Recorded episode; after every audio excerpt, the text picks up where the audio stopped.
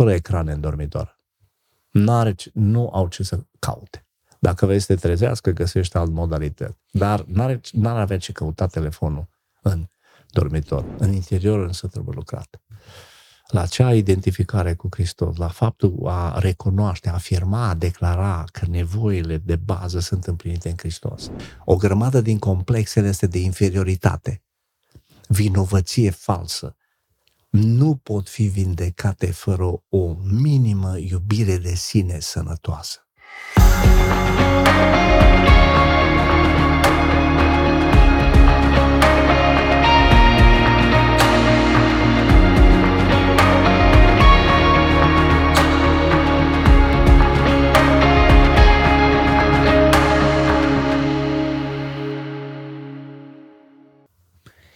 O nouă zi și un nou podcast Uh, și astăzi o să avem un conținut foarte fain. Vă încurajăm pe toți care ne urmăriți să mergeți la website-ul nostru riseforchrist.com, să depuneți o cerere de evangelizare pentru cineva drag, să vedeți cu ce ne ocupăm noi. Și invitatul nostru de astăzi este pastor Gili Indrie. Gili, mulțumim mult că ai acceptat invitația. Mulțumesc și eu pentru invitație. Abia aștept să abordăm subiectul de astăzi, care este maturizarea sfinților, sau dacă vrem să facem clickbait, cum fac alții, putem să spunem de ce nu se maturizează creștinii astăzi, sau să punem o, o întrebare.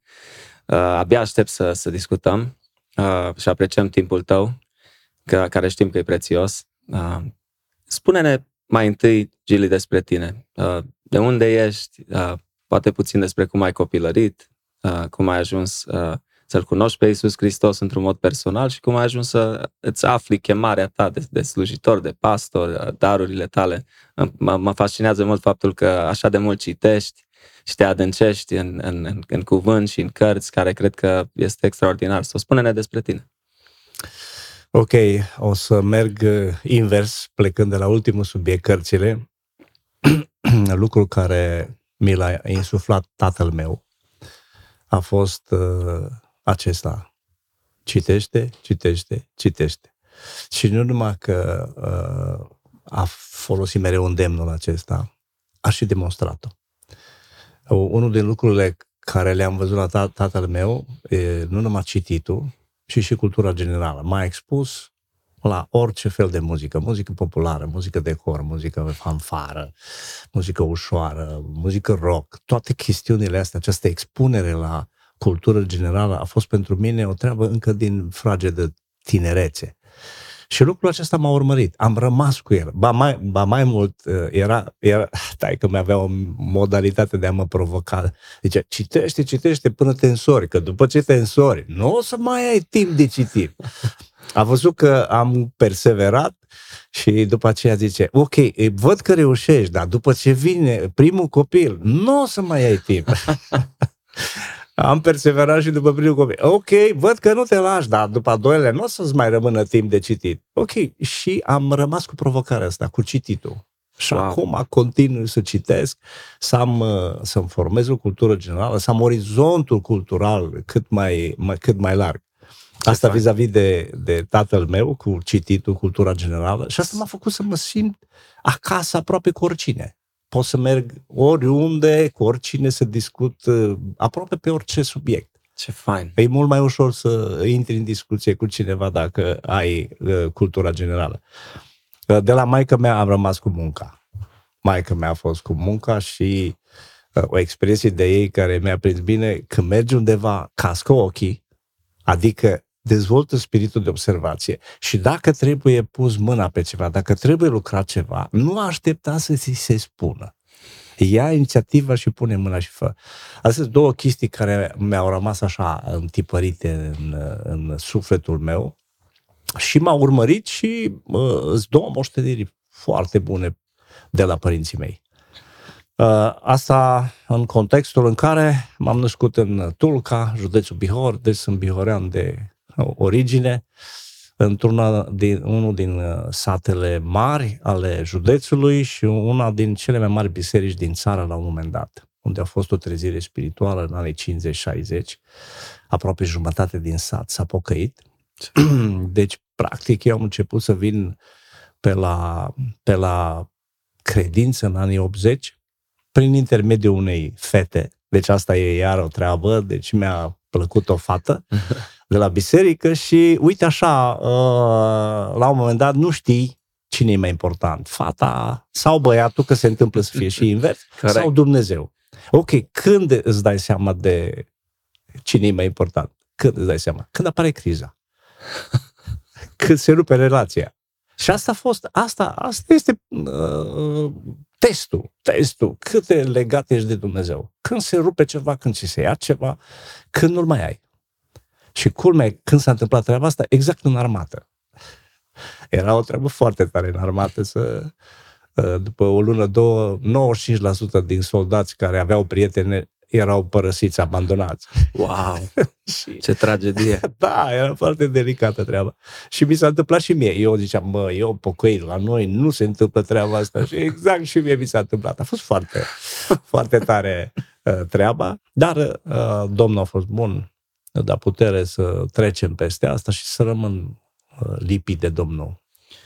Și ai spune că tot din tinerețe sau din adolescență ai, ai început să citești și Biblia, să cunoști cuvântul lui Dumnezeu sau? A, asta a fost abia după uh, în anul 4 de liceu, abia atunci. Dar și atunci uh, uh, am fost atras mai mult de broșurelele alea. Mă, e Biblia adevărată?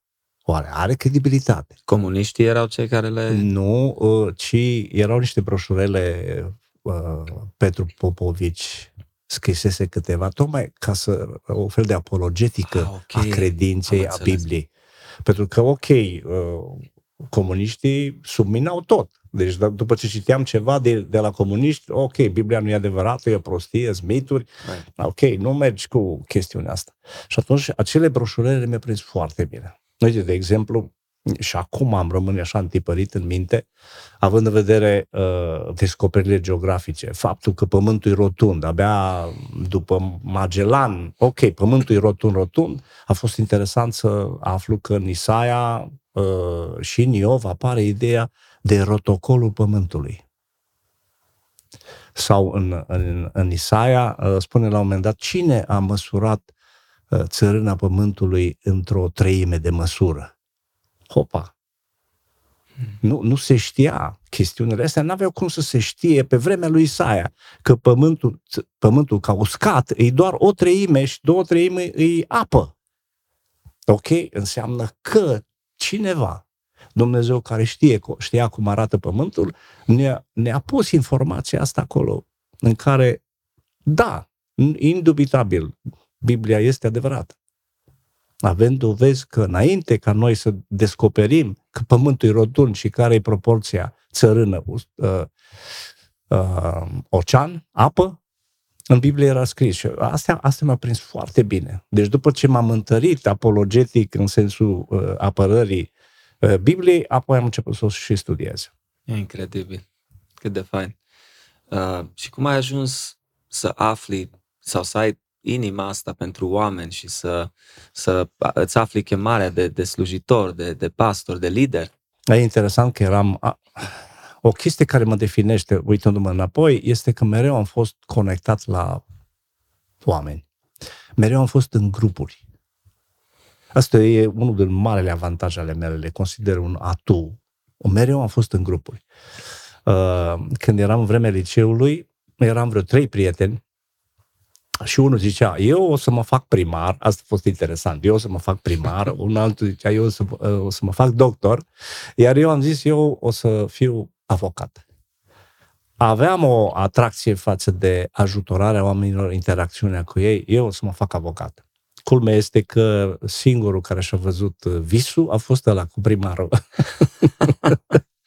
Bravo lui! Da. Uh, Iar eu știam că asta va fi pentru mine, ajutorarea oamenilor, conexiunea cu ei. Lucru care nu s-a mai întâmplat. Pentru că eu, pocăindu-mă la, în ultimul an de liceu, nu puteam merge să, să fiu pocăit și să fac avocatura. Și atunci, oarecum mi s-a închis direcția respectivă și uh, frații din biserică, văzându-mă că mă pricep un pic la vorbit, a, păi tu, ar fi bine să mergi la institut, să te faci popă, să te faci pastor. Na, m-am dus cu această cerere la maica mea și mai, ma, mama mea, generalul, a zis, nu, nu, nu, nu, nu, nu, nu te las acolo. Te duci și îți faci o meserie și după aceea, când ai o meserie, o diplomă, după aia poți să faci ce vrei. Asta a fost o, o treabă foarte tare pentru mine. Îți dai seama că nu mi-a plăcut.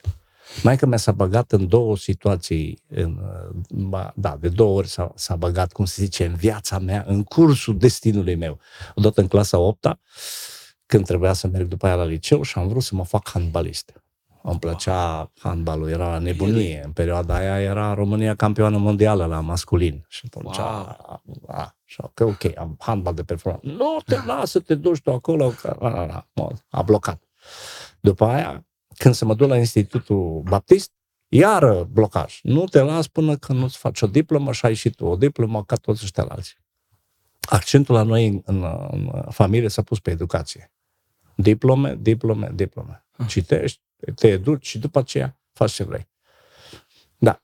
E foarte interesant cum Dumnezeu se folosește. Deci asta mi se pare uneori când te uiți înapoi, vezi un părinte sau cineva care mereu ți s-a pus așa, știi, ca a blocat drumul și e normal că nu-ți place.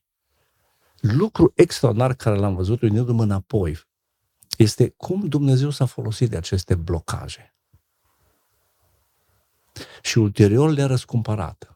A rămas pasiunea pentru oameni, dar nu ca avocat. Am ajuns păstor, dar nu la 20 ceva de ani, ci la 30 și ceva de ani.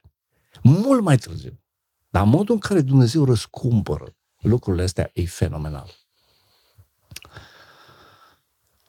După, după regulile nescrise, cel puțin care le-am observat eu, în, în, în mișcarea penticostală și la 30 ceva de ani e considerat un pastor foarte tânăr, dar am văzut că baptiștii totuși uh, ordinau mai devreme pastorii poate după institut, după, după școala biblică, de multe ori dacă aveau chemarea asta și dacă erau uh, căsătoriți și așa mai departe, dar la Pentecostal, după regulile nescrise, cum am spus, ale lor, tu ai, totuși ai fost, ești destul de tânăr și la 30 și ceva de ani să fii pastor. Oricum, uh, din punctul meu de vedere, a fost destul de târziu, dar a fost bine. A fost momentul lui Dumnezeu. A, asta este uh, lucrul la care, uitându-mă înapoi, pot să văd cum mâna lui Dumnezeu a fost acolo. Ascunsă, invizibilă, dar sim- am simțit-o. Place mult că sublinez acest lucru. Mă gândesc la am un verișor care e misionar în Irak și el înainte să vină la Hristos a fost a trăit o viață foarte violentă de, de gangs și mm-hmm. găști și din astea în Chicago, deși la ora actuală e cam cel mai periculos oraș din, din, din America, unde se întâmplă cea mai multă crimă și așa, uh, cele mai multe crime. Și ce mi-a plăcut foarte mult, el fiind atât de curajos, trăind stilul ăla de viață, și după ce a venit la Hristos și a fost convertit, uh, o, a continuat curajul ăla lui. Acum e misionar în Irak, s-au pocăit mm-hmm. sute de musulmani de când e el de 11 mm-hmm. ani, anul ăsta acolo. Uh, și să vezi că pasiunea, curajul ăla și aproape de risk-taking, știi, riscurile care le ia, e, o continuat și cred că și în cazul tău, uh, cum ai spus, vezi, din, din, chiar din creștere, cu cititul, cu munca, cu să fii harnic, să fii responsabil, disciplinat, lucrurile astea, astea te-au ajutat și mai târziu, când a venit timpul să slujești și să investești în oameni. Da. Acum, e interesant e că îmi place mult psihologia cunoașterea de sine și cunoașterea oamenilor. Uh, în privința asta, ca să nu mai spun de această dezvoltare personală care mereu a fost una din pasiunile mele, cum cresc oamenii, cum se dezvoltă și apoi cum uh, cresc și se dezvoltă sfinții.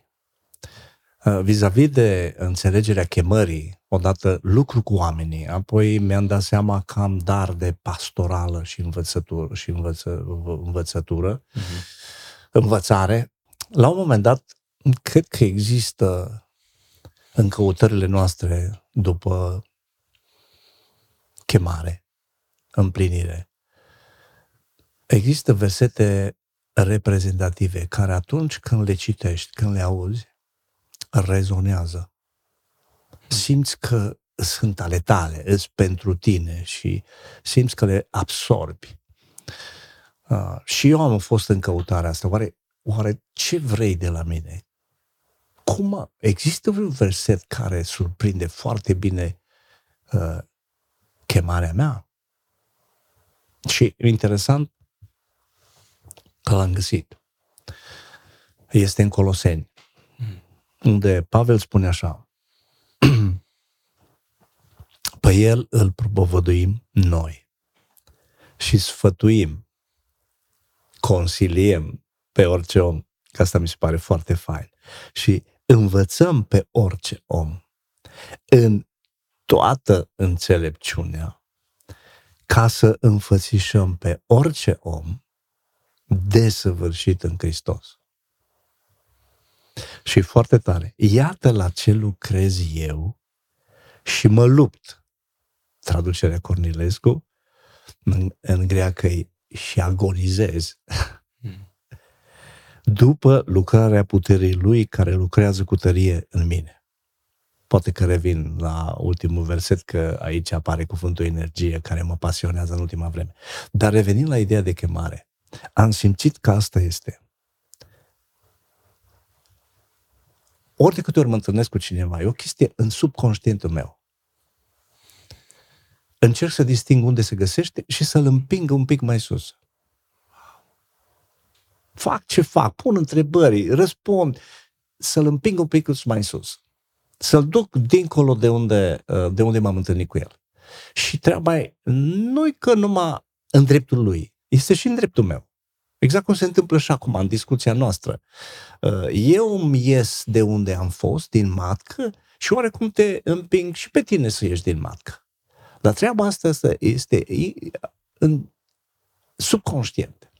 Cum să-l ajut pe omul acesta să crească, să iasă, să se vindece, să se restaureze, să-l împing un pic mai încolo, să crească.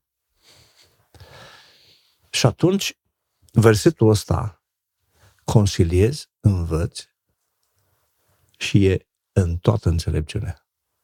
Aici, în toată înțelepciunea e extraordinar, în toată revelația, în toată, toată, toate cunoștințele pe care le am. Și aici apare această idee de înțelepciune, Sofia care nu se limitează numai la Biblie. Că ăsta este unul din lucrurile care le-am observat în mediile noastre. Ok, sola Scriptura. E ok. Dar nu stăm numai în sola Scriptura, că aici, aici spune în toată înțelepciunea. Și de multe ori îmi vine, îmi vine în minte uh, titluri de cântece, titluri de cărți, uh, pasaje biblice. Dar nu sunt limitat numai la un anume mijloc prin care consiliez, sfătuiesc, îndemn, monstru, cert dacă este nevoie sau încurajez. Această expresie în toată înțelepciunea mi se pare extraordinar. Și mai ales că și, și Apostolul Pavel a fost un om extrem de cult. Poliglot. Știa o grămadă de limbi și nu se sfia să folosească aproape orice subiect ca până la urmă să-l ducă la, la Dumnezeu și la Cuvântul lui Dumnezeu și la Hristos. Da, în ideea asta, preocuparea mea conștientă și inconștientă este această dezvoltare personală. Creșterea oamenilor. Creșterea. Foarte, Maturizarea foarte Sfinților. Da. Hai să continuăm atunci, că ai făcut deja introducerea. Um, consideri tu sau ai, ai putea să fii de acord cu my following statement că foarte mulți creștini parcă nu reușesc să se maturizeze sau uh, poate nu reușesc să se disciplineze, să se disciplineze ca să înainteze uh, în umblarea lor cu Dumnezeu, în, în maturizarea lor, sau atunci poate care crezi că sunt provocările sau ai fi de acord cu faptul că totuși destul de mulți uh, creștini nu reușesc. Cât, cel puțin cât și-ar dori, poate, nu? Sau, sau... Nu te lasă mediu. Mediile noastre bisericești sunt medii limitative. Stilul de program este limitativ. Mm. Inclusiv modurile noi de biserică și servicii, din punctul meu de vedere, iară sunt limitative. Și atunci avem nevoie de medii alternative. de o, o extindere. Ok, bine ce faci duminica, dar e insuficient. E limitativ. Îți doar câteva uh, persoane, doar câteva persoane care slujesc duminica, restul devin participanți. Acum, revenind la ideea de, de dezvoltare, mediile noastre sunt medii în care îi ducem cel mult la grădiniță și la școala generală. Hmm. Wow. Strong și statement. Da, ăsta e trist oarecum, dar asta este realitatea și ține și de uh, conducere și de cei care sunt în conducere, păstorii, prezbiterii, diaconii, dar ține și de oameni. Că undeva trebuie să creezi și un mediu care să provoace la creștere. Dacă n-ai oameni care, care nu vor să crească decât, ok, dă-ne ce avem, dă-ne papa, dă-ne program și lasă-ne în pace, ok, nu poți să faci mare lucru cu ei. Acolo rămân. Sunt tot copii, cum zice Pavel în, în, în, în Corinteni. Tot acolo ați rămas copii, firești, la zona respectivă. Acum, dacă ar fi să pun un model, să dau un model de, de dezvoltare, l-aș pune în patru nivele. Nivelul, începe nivelul zero. Este nivelul în care eu și împărăția mea. Îți eu fără Dumnezeu, eu sunt Dumnezeul meu, eu sunt regele meu, regatul meu. Ăsta e nivelul zero. Când ne întâlnim însă cu Dumnezeu, cu Hristos, și îi dăm întâietatea, ajungem la nivelul 1. La nivelul 1 în care noi intrăm într-o biserică. Și ce suntem învățați? Suntem indoctrinați. Lucrurile astea sunt normale, să ajungi să crezi dacă ești baptist, penticostal sau ce-o fi, să-ți însușești doctrinele respective. Este, ei, dar acolo apare ideea noi și restul. Noi și restul. E fain, cresc, dar sunt vrând nevrând în doctrina cu asta. Noi suntem mai buni decât ceilalți. Ei, din păcate, foarte mulți rămân aici. aici. Și aici sunt mai multe subnivele. Dar la un moment dat, pentru nivelul 2, înseamnă dintr-o dată să recunosc că nu numai parohia noastră, nu numai cultul nostru, nu numai noi suntem cei mai buni și restul sunt undeva pe acolo, treci la nivelul 2, unde ne dăm seama că noi și voi. Păi stai că mai sunt și ăia, mai sunt și ăia, mai sunt și ăia, mai sunt și ăia. Sunt foarte importanți. Da, există diversitate între noi, ca asta. Bă, de ce există atâtea culte în, în cultul creștin? Ok, există. E normal că există diversitate. Și observ, la nivelul 1, accentul e pe unitate. Noi suntem unici, noi gândim la fel, vorbim la fel, ne rugăm la fel, noi, noi, noi. Unitatea prin, uh, prin uniformitate. Asta este, ca să folosesc o sintagmă. Unitate în uniformitate. Încetul cu încetul, când începi să-i recunoști și să-i uh, apreciezi pe ceilalți, treci la unitatea în diversitate. Și noi și voi. Și noi și voi. Ăsta este nivelul 2. Încep să colaborezi, încep să-i respect și pe ceilalți, dai seama că nu numai parohia ta și ai tăi sunt cei mai buni și că mai sunt și alții și așa mai departe. Și deja se, se, te duci spre o mentalitate a împărăției.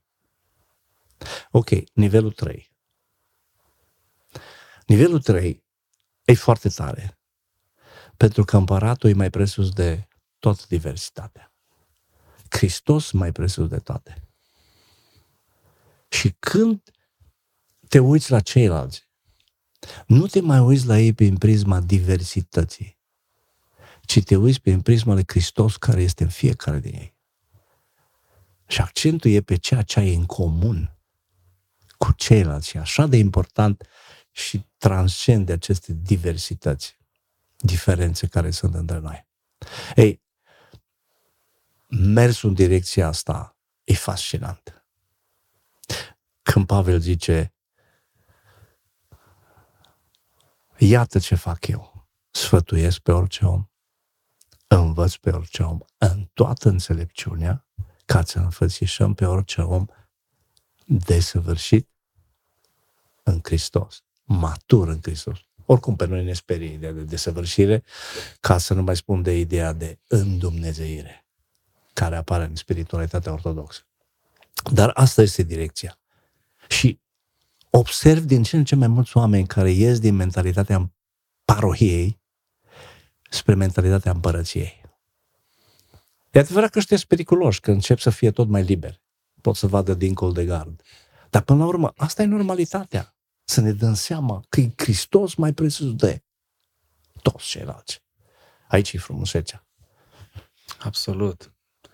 Și totuși atâtea provocări. Cred că pe noi ai menționat uh, că ne, ne sperie poate și Dumnezeirea, dar uh, până și cuvântul uh, sfânt sau sfinților, de, de cei mai mulți mă, hei, nu, nu folosi termenul ăla, că eu nu, știi, eu nu, aproape așa, știi, are o conotație negativă, știi, o sfântul ăla sau, înțelegi? Da. Și totuși Apostolul Pavel, nu, începe epistolele lui de multe ori, adresându-se sfinților din... Sfinților imperfecți. Exact, exact. Deci atâtea, mi se pare totdeauna parcă omul, nu știu, are tendința asta, dacă pot spune așa, păcătoase, să o ia într-o extremă sau alta. Totdeauna parcă ne, ne, ne alipim de extreme. De aceea există și, you know, creștinismul legalist, de cei mm. care sunt foarte legaliști, ține regulile astea ca mine, dar și ei în ascuns nu reușesc să le țină, că sunt tot oameni uh, foarte, foarte interesante. Ce, cum am putea să continuăm atunci? Uh, deci, dacă ar, ar fi să pui o definiție sau două, că am intrat deja în, în, în subiect, uh, să poate pentru ascultători să le mai reamintim ce înseamnă așa pe scurt, în câteva cuvinte sau poți să ai mai multe definiții, maturizarea sfinților. Cum arată maturizarea sfinților într-o perioadă de 10 ani, să spunem? Sau? Da. în primul rând, unul din lucrurile care le-am observat. A, dar ce ar fi să te întreb și eu pe tine acum ceva, ca să nu fie numai eu să dau răspunsuri, să mai dai și tu. uh, dar înainte să spună întrebarea, una din observațiile mele este că într-un deceniu, într-o decadă, cam la un ciclu de 70 ani, omul trece printr-o perioadă de reinventare, regăsire, restructurare, recriză sau tranziție, cum am redefinit-o eu. Și de multe ori aceste schimbări sunt provocate de plecări, de mutare dintr-un loc în altul. Și în maturizare, indiferent ce a sfinților sau a, nu neapărat a sfinților, mai ales a bărbaților, dar și a femeilor, e absolut necesară desprinderea de ceva ca apoi să poți să te atașezi de altceva. Wow. Să te dezrădăcinezi de trecut, de obiceiuri, de vechi, ca să ai după aceea să fii forțat într-un fel să descoperi că te poți atașa și să te înrădăcinezi într-un alt loc. Mm. Ei, în contextul ăsta, mie se pare neapărat această, aceste mutări succesive în viața noastră dintr-un loc în altul mm-hmm. sunt absolut esențiale pentru maturizare. Maturizarea nu se poate întâmpla în același loc. Și uh, de asta sunt și eu curios să explici, nu știu dacă ascultătorii tăi știu, cum ai venit tu în țară? Wow! Da, e destul de lungă povestea. Uh, Mersi de întrebare, Gili. You know, e așa interesant că eu chiar am fost genul de om care nu luam niciodată riscuri. Deci am fost the play it oh, safe, Ok, cum se că spune. și eu sunt din... Da? A, eram din ăsta. Ok.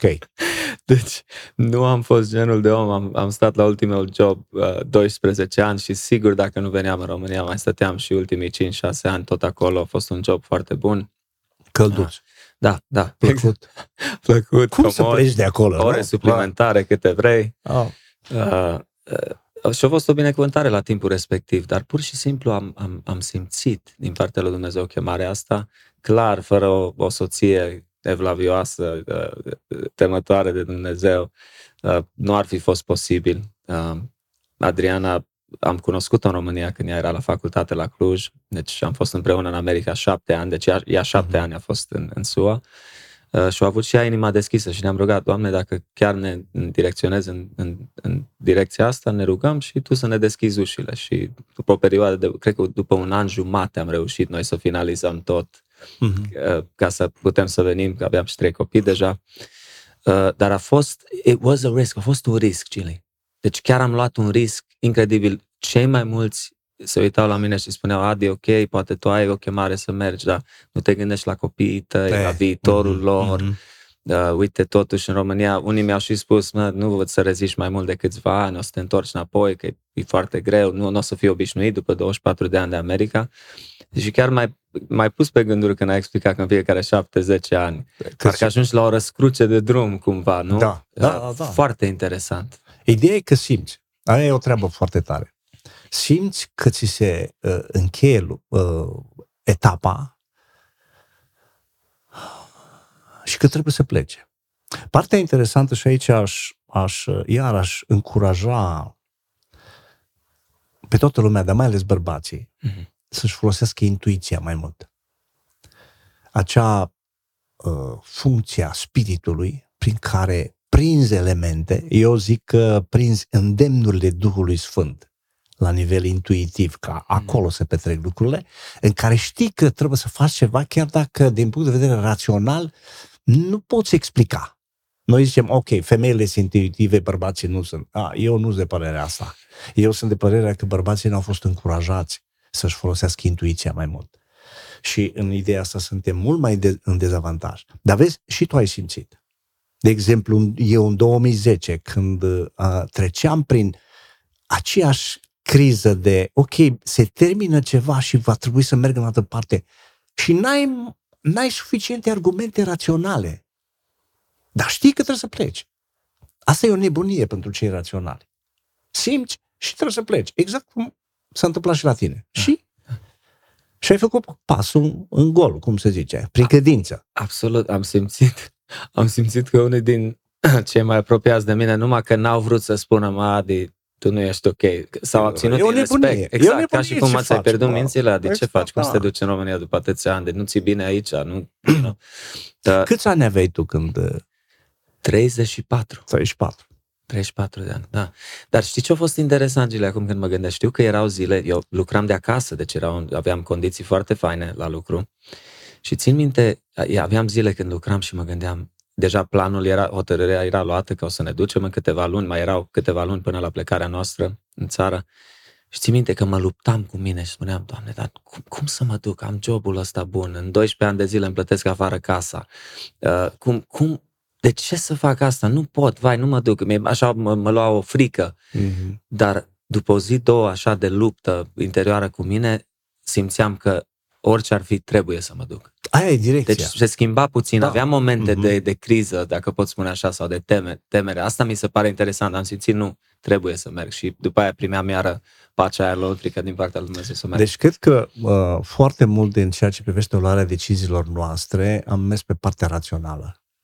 Ai, pune avantaje, dezavantaje, tabele, bla, bla, bla, chestii de genul. Bă, da, de multe ori Domnul nu ține cont de ele le transcende. Uneori da, dar de cele mai multe ori când se pune problema de decizii radicale, nu mai stai după ele.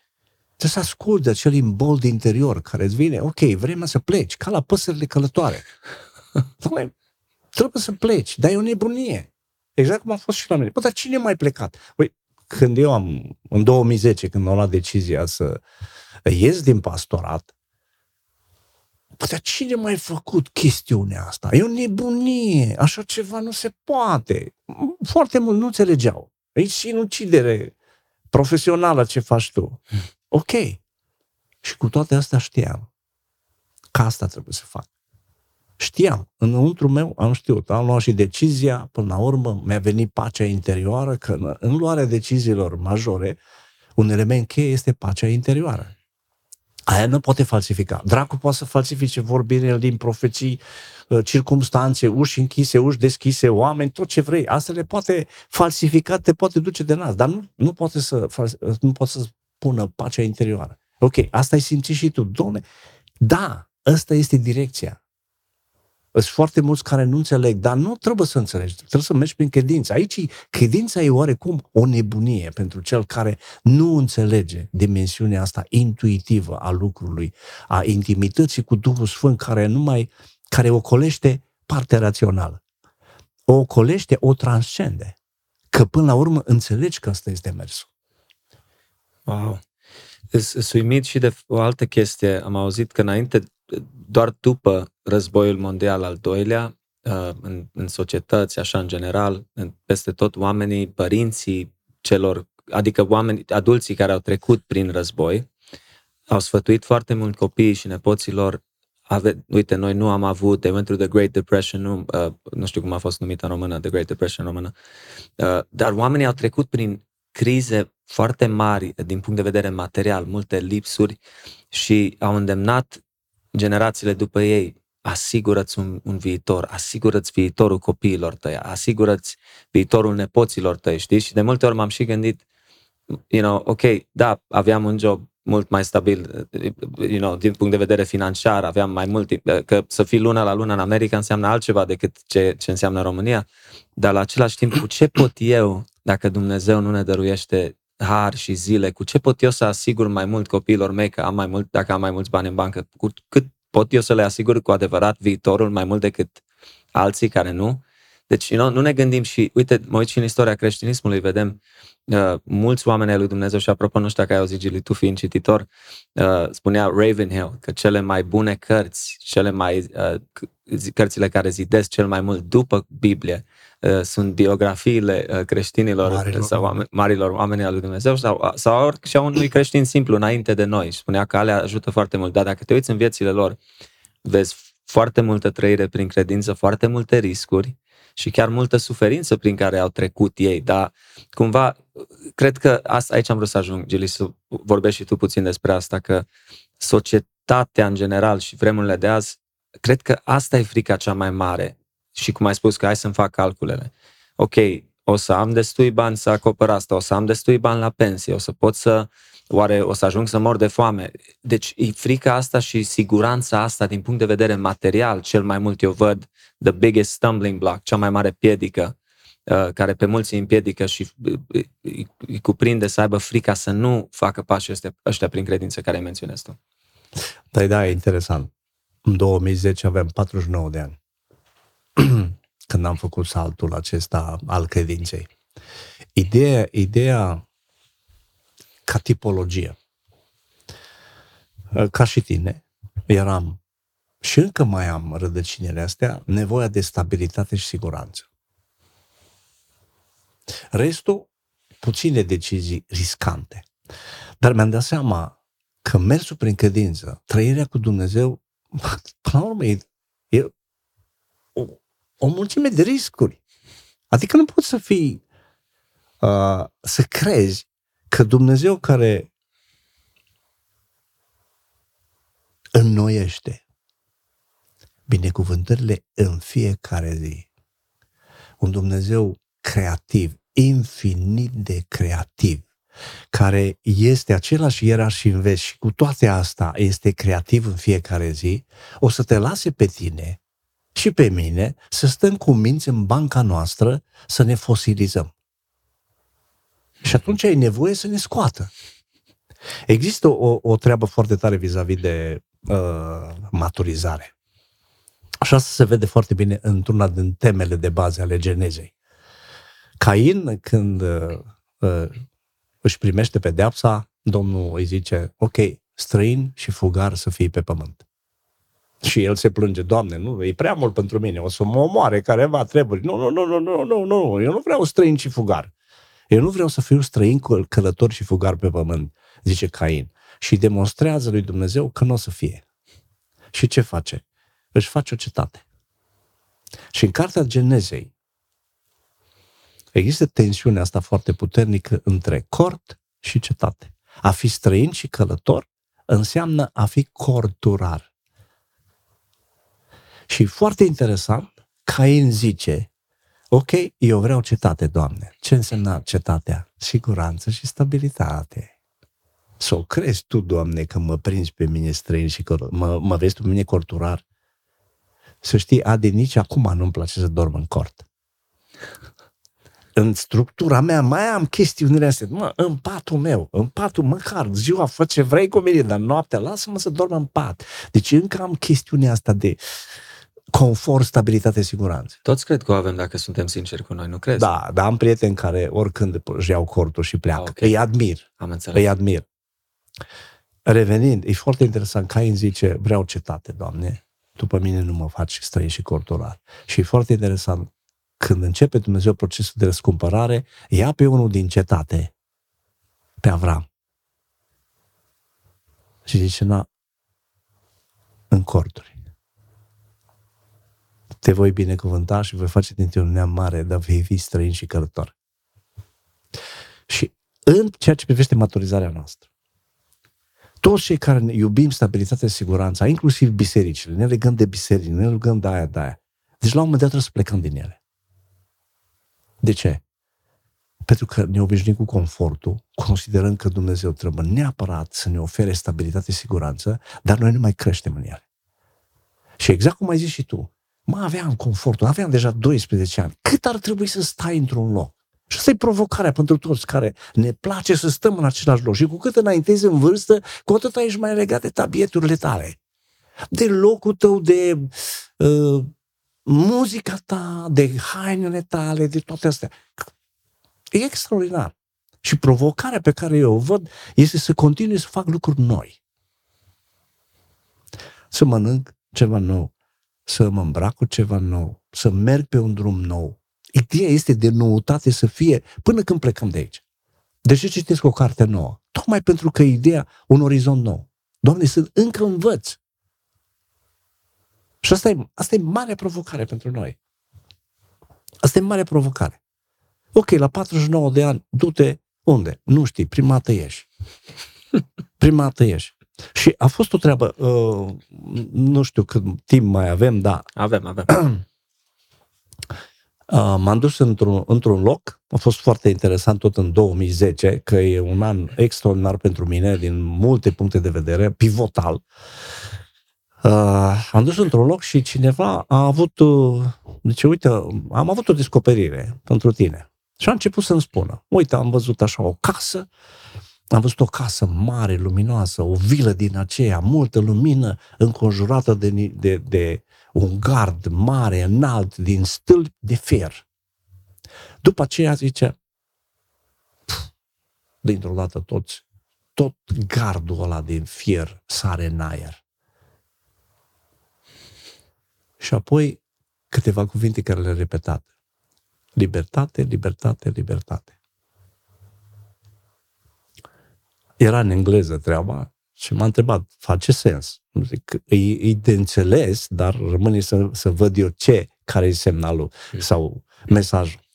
Și seara, asta a fost o treabă foarte tare, seara am zis, Doamne, oare ce înseamnă ce a avut omul ăsta? Și m-am dus la gard. ce e gardul? Împrejmuirea. Siguranță. Că doar de-aia ne facem garduri. Absolut. De-aia sistemele noastre de autoapărare și din psihologie. Domnule, pentru, ca să mă apere. Pentru asta e gardul. Ok. Casa luminoasă. Lumină, lumină, lumină. Degeaba e lumină. Câtă vreme e gardul acolo. Nu-i libertate. Și atunci am tradus. Libertate cu prețul siguranței. Wow! A fost eliberator. Wow. Și toți pentru noi, toți ăștia iubitori de siguranță și confort. Da, îl ai. Dar nu ești liber câtă vreme rămâi cu gardul acolo. Și din păcate, și noi în biserici, suntem tot cu gardurile după noi. Avem gardurile noastre interioare, ca nu cumva să ne rănească la să nu ne, să nu ne, și apoi mai facem și gardurile legate de biserică. Bă, gardul, să nu vină să ne ia, să nu ne atace, să ne drag. Până când nu, aceste garduri nu sunt dărâmate. Și partea cea mai tare este că uneori noi trebuie să o luăm barosul și să dărâmăm gardul. Ceea ce necesită un efort. Uh, Un efort. Și mai, da, e- și durere și plâns. De ce? Pentru că noi am făcut gardul. Eu l-am făcut. Eu am contribuit la siguranța și stabilitatea mea și de Domnul zice, acum dă tu. Să vezi cum începi să plângi. Vai, ce fain a fost, ce bine a fost. Și începe să te bată vântul și să simți nesiguranța. Dar fără astea, nu e libertate. Dar și când ai ajuns la libertatea aia și zici, bă, dar de ce mi-a trebuit așa mult? Asta de ce mi-a trebuit așa mult? Exact cum a fost și la tine. După aia îți dai seama, da, nu ajungi la un anume grad de libertate, nu ajungi câtă vreme, cât, câtă vreme gardurile acolo. Și de-aia mi se pare interesant asta, 70 ani. Tocmai pentru a dărâma din nou chestiile care te-au ajutat, că asta este chestiunea. Bă, dar m-a ajutat, te-a ajutat o vreme, după aia te încurcă. Foarte interesant. Chiar m-am gândit că de la 18 la 25 sunt 7 ani și eu la 32 am luat decizia. Numai că a durat până la 34 să reușesc să... Na, că sunt multe chestii care trebuie da. să le rezolvi da. înainte să, să te muți dintr-o țară în alta. Uh, wow! Vreau să mai atingem două chestii. Sper să nu fie neapărat. Una e poate puțin off-topic, dar cred că se leagă. Vedem, eu și în America am fost tot în biserici de români, uh, pentecostale sau am, să nu mai spun și în copilărie, până când am avut eu o vreme când n-am mai mers la biserică, dar asta e altă treabă. Am observat românii și probabil nu doar românii, probabil în natura umană, e chestia asta, oamenii sunt dificili, Gili. Oamenii îmi plac, văd foarte mult uh, și în biserici, de, din păcate, de multe ori, așa ne place să vorbim despre alții, să știm ce se întâmplă și atunci repede cădem și în extrema, mă numim noi bârfii și așa. Și atunci mulți oameni se închid în ei sau devine foarte greu să slujești alți oameni, să investești în alți oameni, să te apropii de alți oameni, uh, că devine așa un, un cerc vicios de vorbe, de răni produse din vorbele altora despre tine, tu despre ei. Și atunci consider, uneori parcă e greu să depășești chestia asta și totuși nu poți să mergi singur în, în, în umblarea ta cu Domnul, adică trupul lui Hristos, biserica lui, tu trebuie să fii acolo, trebuie să fii parte, trebuie să suferi cu ei, să te bucuri cu ei, you know, it's one body, un trup alcătuit da. din mai mulți membri. So atunci, ce spui de chestia asta? Crezi că ne limitează de, uneori, cum să spun, cât, cum ai reușit tu să continui să iubești oameni, să, să investești în ei, să, să știi, și la același timp tu să crești spiritual. Există unul din lucrurile care sunt greu de înghițit în mediile noastre, dar eu iarăși a trebuit să le înțeleg în afară. Uh, să iubești pe Domnul Dumnezeu cu toată inima ta și pe aproapele tău ca pe tine însuți. Iubirea de sine este lucrul cel mai puțin învățat în mediile noastre, pentru că ideea e să te iubești pe sine că e păcătos. Treaba este treaba este că noi am fost am învățat multe lucruri limitative pentru perioada de pruncie. Însă când cresc, Apostolul Pavel zice, când eram copil, gândeam ca un copil, simțeam ca un copil, mă comportam ca un copil, dar când am, este o treabă foarte tare, dar când m-am făcut mare, expresia e foarte tare, ce face? Am lepădat ce era copilăresc. Oh, asta înseamnă mă dezbrac de cum am gândit, cum am simțit, cum am, m-am comportat. Ei, ce observ este că uh, la fiecare acest ciclu de 7-10 ani, noi trebuie să trecem prin învățare, dezvățare, îmbrăcare, dezbrăcare de tot ce am fost învățat. Ok, ce am fost învățat? Mă, nu te iubești pe tine însuți. Iubirea de sine nu miroase bine. Dar stai un picuț. Că dacă nu ajung să mă iubesc pe mine, nu-l pot iubi, nu te pot iubi nici pe tine, nu pot iubi nici pe Dumnezeu. Nimeni nu m-a învățat varianta asta. M-a învățat numai că de mine nu. De mine tot timpul mă las deoparte, mă las, mă las, mă... Ok, mă las, mă las, dar la un moment dat, dacă nu investesc în mine, nu pot investi nici în tine, nici în, nici în Dumnezeu. No, chestiunea ce, ce trebuie? O trebuie să mă dezbrac de ideea asta. Uite-te, când ai luat tu decizia, păi gândește-te la copii, gândește-te la asta, gândește-te la... Când am luat eu decizia, bă, da, la noi nu te-ai gândit. La ăștia te-ai gândit, la ăsta te-ai gândit, la toate întrebările astea, răspunsul picam negativ.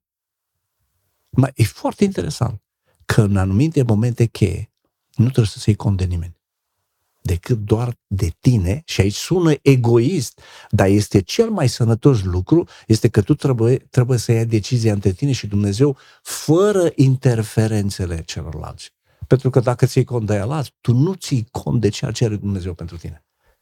Și dacă nu te salvezi pe tine, dacă nu iei decizia de moarte și înviere cu el prin această decizie, nu-i scap nici pe el. Este foarte, foarte tare treaba asta. Și atunci un, un element de care am învățat să mă dezbrac este că trebuie să învăț să mă iubesc pe mine însumi. Suficient de mult ca să mă respect. Ca să, ca să, să revenim, o grămadă din noi, și tu ai, fost, ai complexele tale, și eu le-am avut pe mele, și încă le mai am, o grămadă din complexele este de inferioritate, vinovăție falsă, nu pot fi vindecate fără o minimă iubire de sine sănătoasă. Că noi ce zicem? Adi, Dumnezeu te iubește așa cum ești. Slăvit să fie Domnul. Giri, Dumnezeu te iubește și te acceptă așa cum ești. Ok. Dar tu te accepti pe tine așa cum ești. Păi nu, că am fost învățat să nu, să nu. Și atunci am învățat o treabă. Doamne, învăț să mă iubesc așa cum mă iubești Tu. Adi, iubește-te pe tine așa cum te iubește Domnul Isus. Sună interesant. Dar a fost o chestiune foarte importantă pentru mine să învăț să mă respect pe mine însumi. Cum? Cum mă respectă Domnul Isus? Și odată ce am învățat să mă respect, să mă cinstesc, să mă tratez pe mine însumi, am putut să-i tratez și pe ceilalți mai bine. Uneori în spatele bârfei ce stau? Răni nevindecate. Wow. Complexe. Care n-ai cum. Și atunci la ce lucrăm? La această vindecare, la dărâmarea acestor ziduri, care sunt, ce sunt până la urmă? Uh, mecanismele astea de autoapărare. Regatul meu. Pe mine nimeni nu mă, po- nu mă iubește, nimeni nu mă iubește, nimeni nu mă apără cum mă apăr eu. Ba, ba, la un moment dat vezi că nici tu nu te mai poți apăra. Până când nu te lași cuprins de dragostea lui Dumnezeu. Și știi că cineva te iubește mai mult decât te iubești, poți iubi tu pe tine însuți. Și când începi procesul ăsta de vindecare, începi să te duci spre ceilalți. În ciuda faptului că ei au slăbiciuni ca tine. În, în ciuda, ba, ba chiar la, la un moment dat poți să râzi de ele, că asta e o, o, e o treabă foarte tare. Să poți să râzi chiar de slăbiciunile tale și să nu mai te fii tot timpul complexat, să simți nevoia asta de a le ascunde. Absolut. Uh, da, și parcă la același timp, noi ca și uh, români, tot, parcă suntem și puțin mai sensibili nu? La, la anumite repede suntem mai repede jigniți. Eu pot să spun asta ca unul care am locuit 24 de ani în SUA. Americanii sunt mai puțin mai lejeri, cu ei poți să râzi, poți să mai faci glume, nu iau tot așa personal. Românul, repede, dacă ai spus ceva care el a simțit ofensiv sau așa, nu, nu le gustă, știi? Adică suntem destul de încordați, dacă pot spune așa. Da, da. Mai ales cei din diaspora. Pentru că acum, dacă îi să gândim în termenii uh, dezrădăcinărilor, să pleci din țară, să fii scufundat într-o cultură total nouă. Uh-huh. Unii nu știu limba, nu au învățat-o, mai ales generațiile mai vârste. Tot ce, toate, tot, toate mecanismele lor de apărare, de autoconservare erau ridicate la maxim. Eu, 96, când am fost prima dată în America și am mers la biserică română, am zis, bă, dar voi ați rămas ca cu 50 de ani la noi. Deci sunt, era în Atlanta. Și voi știți ca cu 50 de ani. Nu se poate. Dar mi-am dat seama atunci, acest mecanism de, auto, de autoconservare e foarte puternic. Foarte. E foarte puternic. Și noi, dacă în mod conștient nu lucrăm la treaba asta, vis-a-vis de copiii din noi, de-aia în bisericile noastre, pentru că nu se lucrează și la partea asta, îi vedem copii la 50 de ani, la 60 de ani, bunicii noștri, vezi elemente de copil în el. Incredibil. Un copil care n-a crescut, care n-a, n-a învățat, n-a, n-a, n-a prins să fie iubit, respectat, cinstit pentru ceea ce este el, fără să trebuiască neapărat să performeze, să dovedească că merită iubirea. Și a rămas cu complex. Au rămas cu chestiunile astea acolo. Da. Și îs, îs, își treabă, e o treabă foarte tare. Îți dau numai un exemplu acum mm-hmm. interesant vis-a-vis de cum am văzut eu. Una din dimensiunile care mereu sunt între tensiunile și, tensiuni și paradoxuri, despre asta poate mai, mai vorbim altă dată, dar acum aș vrea să introduc ideea asta de, de tensiuni, tensiuni și paradoxuri. E interesant la Domnul Isus. Să fim ca Domnul Isus. Ce înseamnă maturizare? Să crezi în asemănarea cu Domnul Isus. Care e Domnul Isus? Că noi ăștia, eu de exemplu am fost pe ideea Hristos mielul. Ăla blând, ăla cu minte, ăla care lăsa de la el, ăla care, mă, dacă străba asta, ți-o dau, mă, nu, că așa am fost învățat. Dă drumul, dă, nu te lega de ele, dă drumul, dă drumul, dă drumul, dă drumul, e ok. Și mai ai pasajul ăla. Ca un miel care îl duci la tăiere, nu și-a, de, nu și-a deschis gura. Și-l auzim de multe ori la cină. Observi cum pasajele astea le absorb. Da, nu-mi deschid gura, nici n-are rost. Ce să protestez eu dacă mi se face o nedreptate? Rabd, în liniște, fără să deschid gura. Ce înseamnă asta? Ce fac cu emoțiile? Hmm. Le reprim. Le-am reprimat. Și ele se strâng acolo, sub formă de boli, în diferite organe. Ca acum, fiind provocat de o carte a lui Chris Voss legat de arta negocierii, să stau să mă gândesc la diferite pasaje biblice din punct de vedere al negocierii. Și chiar mă gândeam, Iisus când a, când a negociat? Când a intrat? Și, și mi s-a dus gândul la, la noaptea în grădină, în Ghețiman. Wow. Toate paradigmele, tot, tot ce știam despre Isus s-a făcut praf. Da, nu și-a deschis gura în fața lui Pilat. Nu i-a provocat, nu, nu, nu, nu. Dar când a fost cu tata în grădină? Trei ore de negociere. Și nu așa cu minte sau ceva.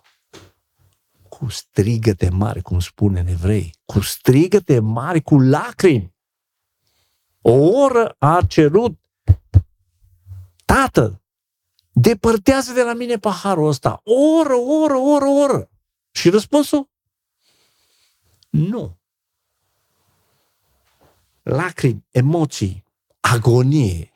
Deci toate emoțiile astea de suferință negative, toate le-a experimentat și le-a trăit și, și, și le-a exprimat. Ah. Și dintr-o dată, dintr-o dată văd ceva ce n-am văzut până acum. Adevărul este că nu eram pregătit. Că mi-era ușor să-L văd pe Iisus la blând, cu minte și liniștit. Și mi-a fost, nu eram pregătit să-L văd pe la care negociază, la care luptă. Tată, depărtează de la mine. Și aici apare această prejudecată cognitivă sau confirmation bias, mm. în care noi căutăm și selectăm doar lucrurile care se potrivesc cu ceea ce știm noi.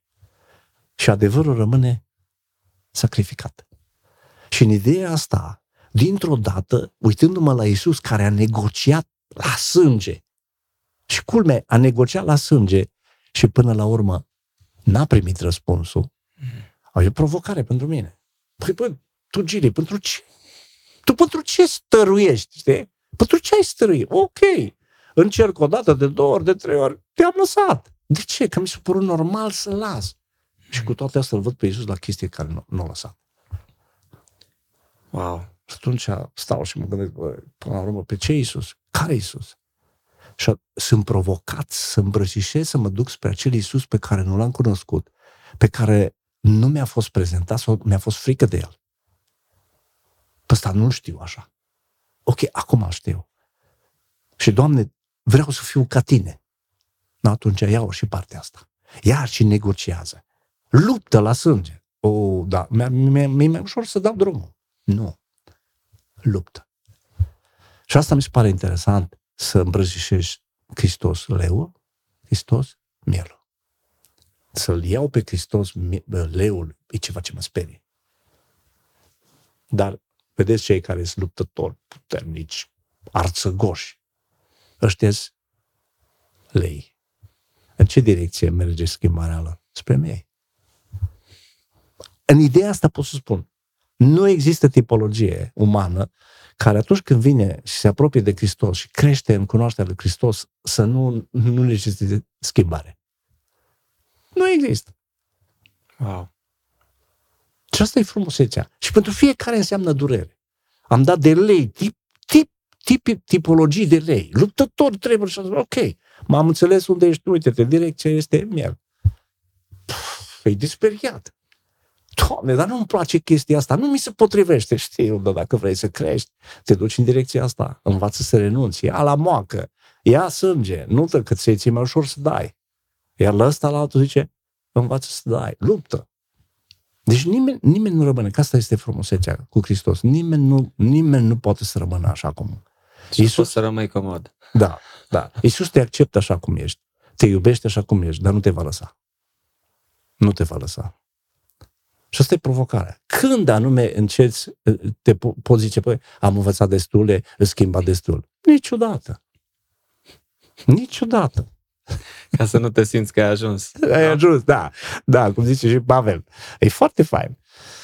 Foarte fain treaba asta. Da, da. O ultimă chestie care vreau să o discutăm puțin, așa să spun în concluzie, ar fi disciplina. Dacă tu ai reușit să-l uimești pe tatăl tău, uh, că și în diferitele stagii din viață tot ai reușit să citești, să pui timp deoparte pentru asta, aia în sine e o disciplină. Uh, și cred că foarte mulți în vremea de azi, uh, cum ai menționat și la începutul podcastului, provocările din societatea, suntem oarecum, dacă pot folosi cuvântul, bombardați din afară, uh, timpul nostru uh, ni se cere din toate părțile, cel mai ușor lucru care să-l faci este să te întinzi tolănit după ce ai ajuns acasă de la lucru, să te uiți pe YouTube, să faci ceva ca să te deconectezi cumva de, de, de zgomot, de gălăgie și atunci mulți oameni și mulți creștini chiar spun asta și cer ajutor că nu reușesc să se disciplineze, să citească în mod regulat cuvântul lui Dumnezeu, să petreacă timp în rugăciune, să investească în soție, în copii, cei care sunt căsătoriți uh, și toate lucrurile care se leagă de maturizarea uh, creștinului. Sau dacă cât, poate câteva chestii practice sau dacă vrei să vorbești un pic despre disciplină, așa, în concluzie. Și, by the way, uh, o spun public, Gili, eu îmi doresc mult de tot să mai ajung și cu alte ocazii la noi, că o oră, o oră și un sfert nu e suficient timp uneori să dezbați un cu, anumit cu voia lui Amin. se va întâmpla. Așa să fie, să te, să te audă Domnul. Uh, o altă carte care tocmai am terminat de citit se numește Hoții de atenție. E foarte tare cartea. Uh, e mare, groasă, cu o grămadă de studii, uh, lucrurile evidente cu fondatorii de la YouTube, Microsoft, Instagram. Addiction. Da. Și atunci bătălia, bătălia este pentru atenția noastră. E adevărat că sunt bani în joc, dar, până la urmă, este atenția noastră. Și nu reușim. Nu reușim. Câte vreme nu, nu clădim în interior. Și chiar și atenția noastră are, poate fi distrasă ușor datorită faptului că noi în interiorul nostru suntem nesiguri. Nu avem stabilitate. Nu suntem pătrunși de identitatea noastră în Hristos și mereu avem nevoie de aprobare, de atenție, de... Și noi nu putem primi atenție. Asta este o treabă foarte tare. Noi nu putem primi atenție decât oferindu-ne atenția. Și cum ne oferim? Fiind mereu disponibil pentru cineva. Și atunci, parte din disciplină înseamnă să te faci indisponibil. E indisponibil pentru telefon, e indisponibil pentru calculator, indisponibil. Și asta înseamnă disciplină. Am prieteni care sau uite, uite, dau eu un exemplu. Telefonul nu are ce căuta. Hai că vă dau câteva chestii practice. Noi trebuie să învățăm să ne sacralizăm spațiile. Dacă vrei, le răscumpărăm eu folosesc termen, sacralizăm. Am început să spun așa, ce puțin două locuri în care trebuie să le sfințim și să n-aibă ce căuta ecranele. Primul e dormitorul. Fără ecrane în dormitor. N-are, ce- nu au ce să caute. Dacă vrei să te trezească, găsești alt modalitate. Dar n-are, n-ar avea ce căuta telefonul în dormitor. Al doilea loc în care n-ar avea ce să caute este la toaletă, în baie. Când am mai zis asta, mai de mine, zicea unii, e singurul loc unde mai pot sta și eu liniștit. Și acolo te-ai băgat și tu și... La, la, la, la, la, la. Da.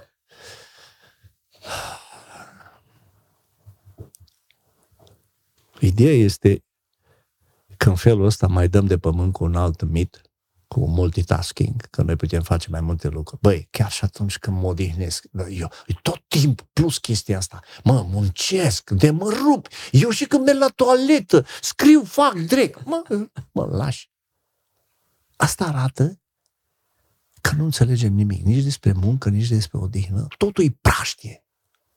Și există această nevoie interioară care nu e ancorată în Dumnezeu, ci este ancorată în găurile noastre și complexele noastre, că încă n-am dovedit destul, că n-am muncit de mult și de multe ori nu ne-am dovedit nouă înșine destul. Că nici nu mai trebuie să fie autoritățile alea uh, care ne-au tot urmărit. Noi înșine considerăm că n-am făcut destul. Ba, că, că merg la odihnă, merg la odihnă le-am lăsat. Observ? Creăm spații sacre de separare. Când merg la biserică, asta iară e o treabă. Domnule, închide-l.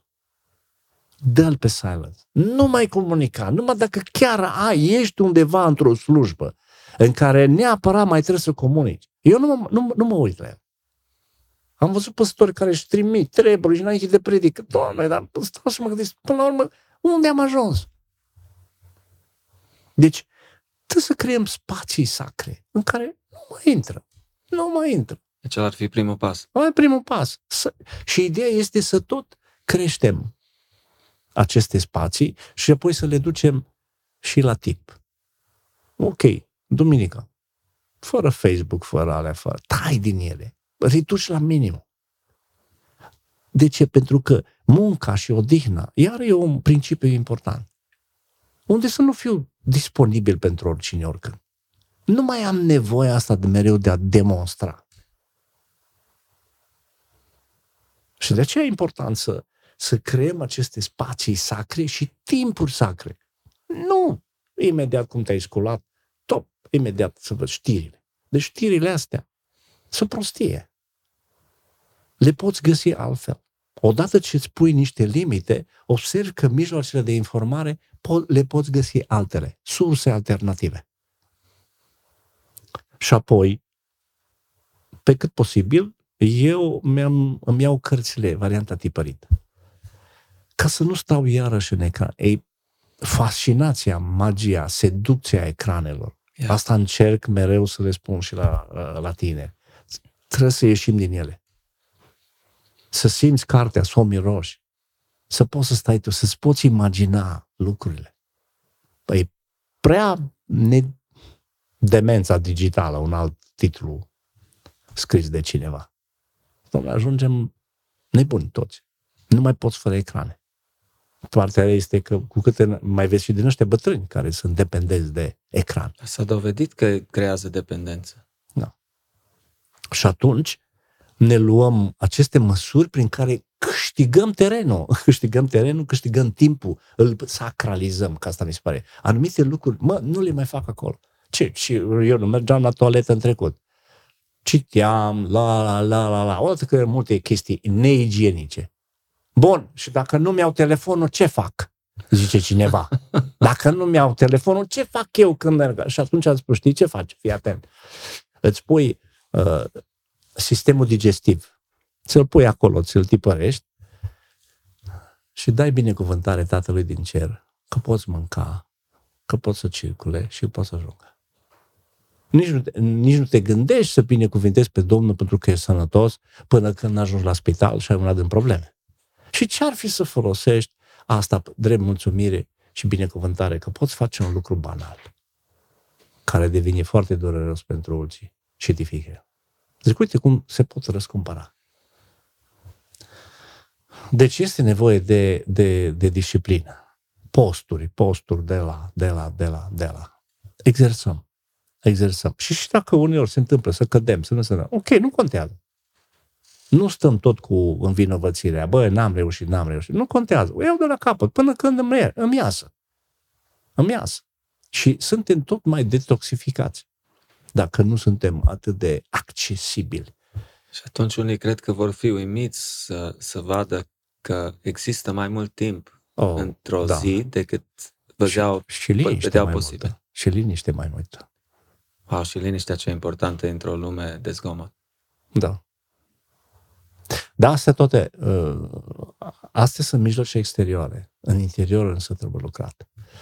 La acea identificare cu Hristos, la faptul a recunoaște, a afirma, a declara că nevoile de bază sunt împlinite în Hristos. Și nevoia de apreciere, nevoia de iubire, sunt împlinite total și de plin în Hristos. Până când absorbe sufletul, Duhul absorbe chestiunea asta și nu mai simți nevoia să-ți vină mereu din afară. Super. Gili, mulțumim mult de tot pentru timpul tău. Cu drag. Și sperăm mult cu ajutorul lui Dumnezeu să mai avem ocazia. Să sperăm.